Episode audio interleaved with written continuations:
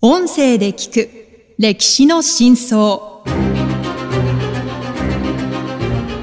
田沼意次は金権政治家だったのか。歴史上の出来事の本当の姿を分かりやすく解説する。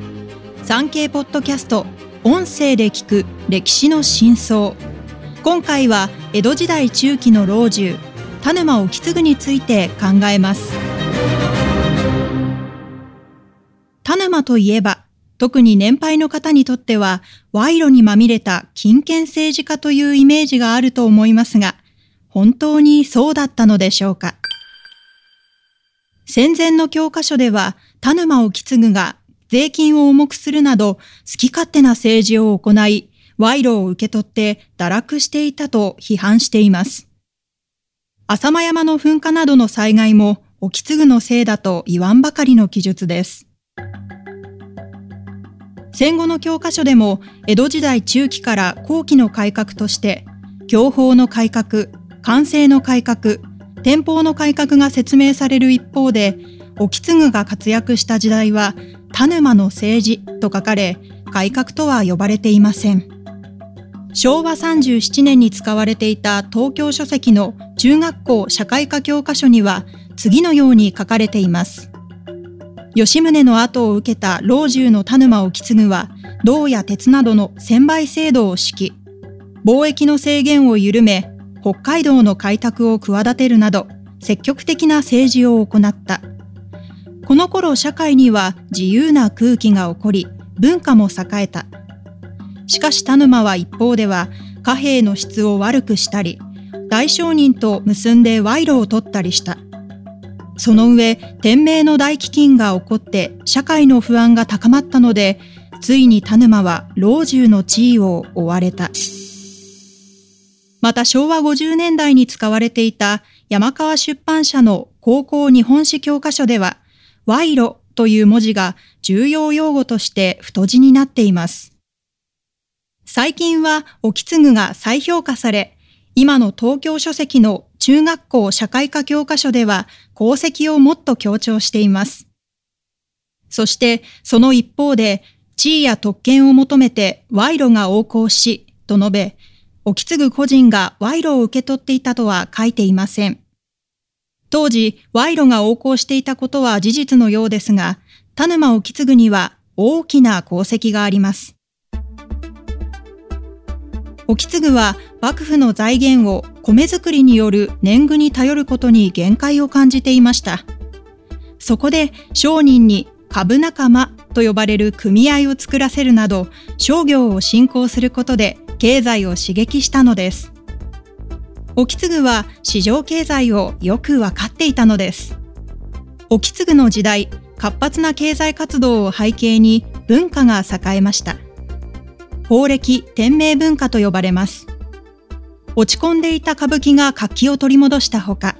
川柳や狂歌が誕生しました。俳人で画家の与謝蕪村らが活躍しました。浮世絵では鈴木春信が錦絵と呼ばれる多色刷りの版画をはじめ、北川歌麿や東秀斎写楽もデビューしました。学問の世界では、解体新書の杉田玄白、エレキテルの平賀源内、古事記伝の元織宣長が有名です。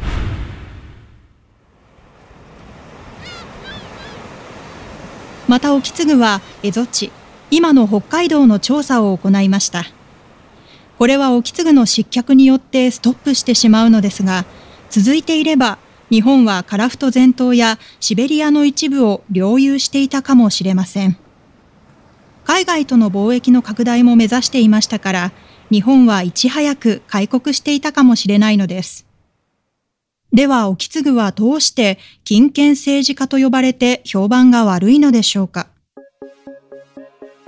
沖継を追い落とした松平定信は、儒教の一派である朱子学を信じていました。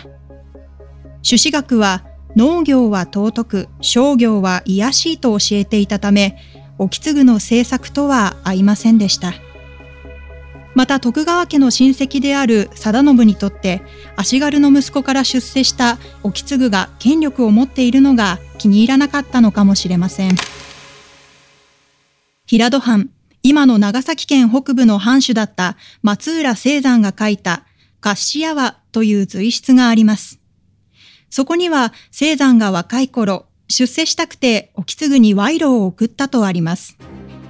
しかし沖継は清山のことを評価しなかったらしく、清山は沖継の批判を書き連ねています。こうしたことが沖継の金権政治家のイメージ定着につながったとも考えられます。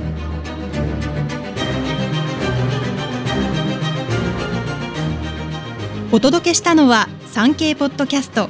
音声で聞く歴史の真相田沼意次は金権政治家だったのか案内役は私加藤綾乃でした。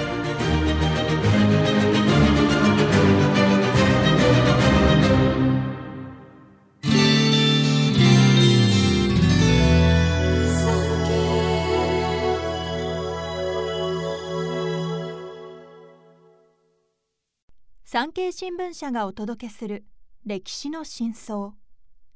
最後までお聞きいただきありがとうございます。番組をフォローすると最新エピソードが自動でダウンロードされるので外出の際にはデータ容量を気にせず楽しめます。番組右上のフォローボタンからぜひフォローをお願いします。また Apple Podcast では高評価とレビューをお待ちしております。ぜひ皆様のご感想をお聞かせください。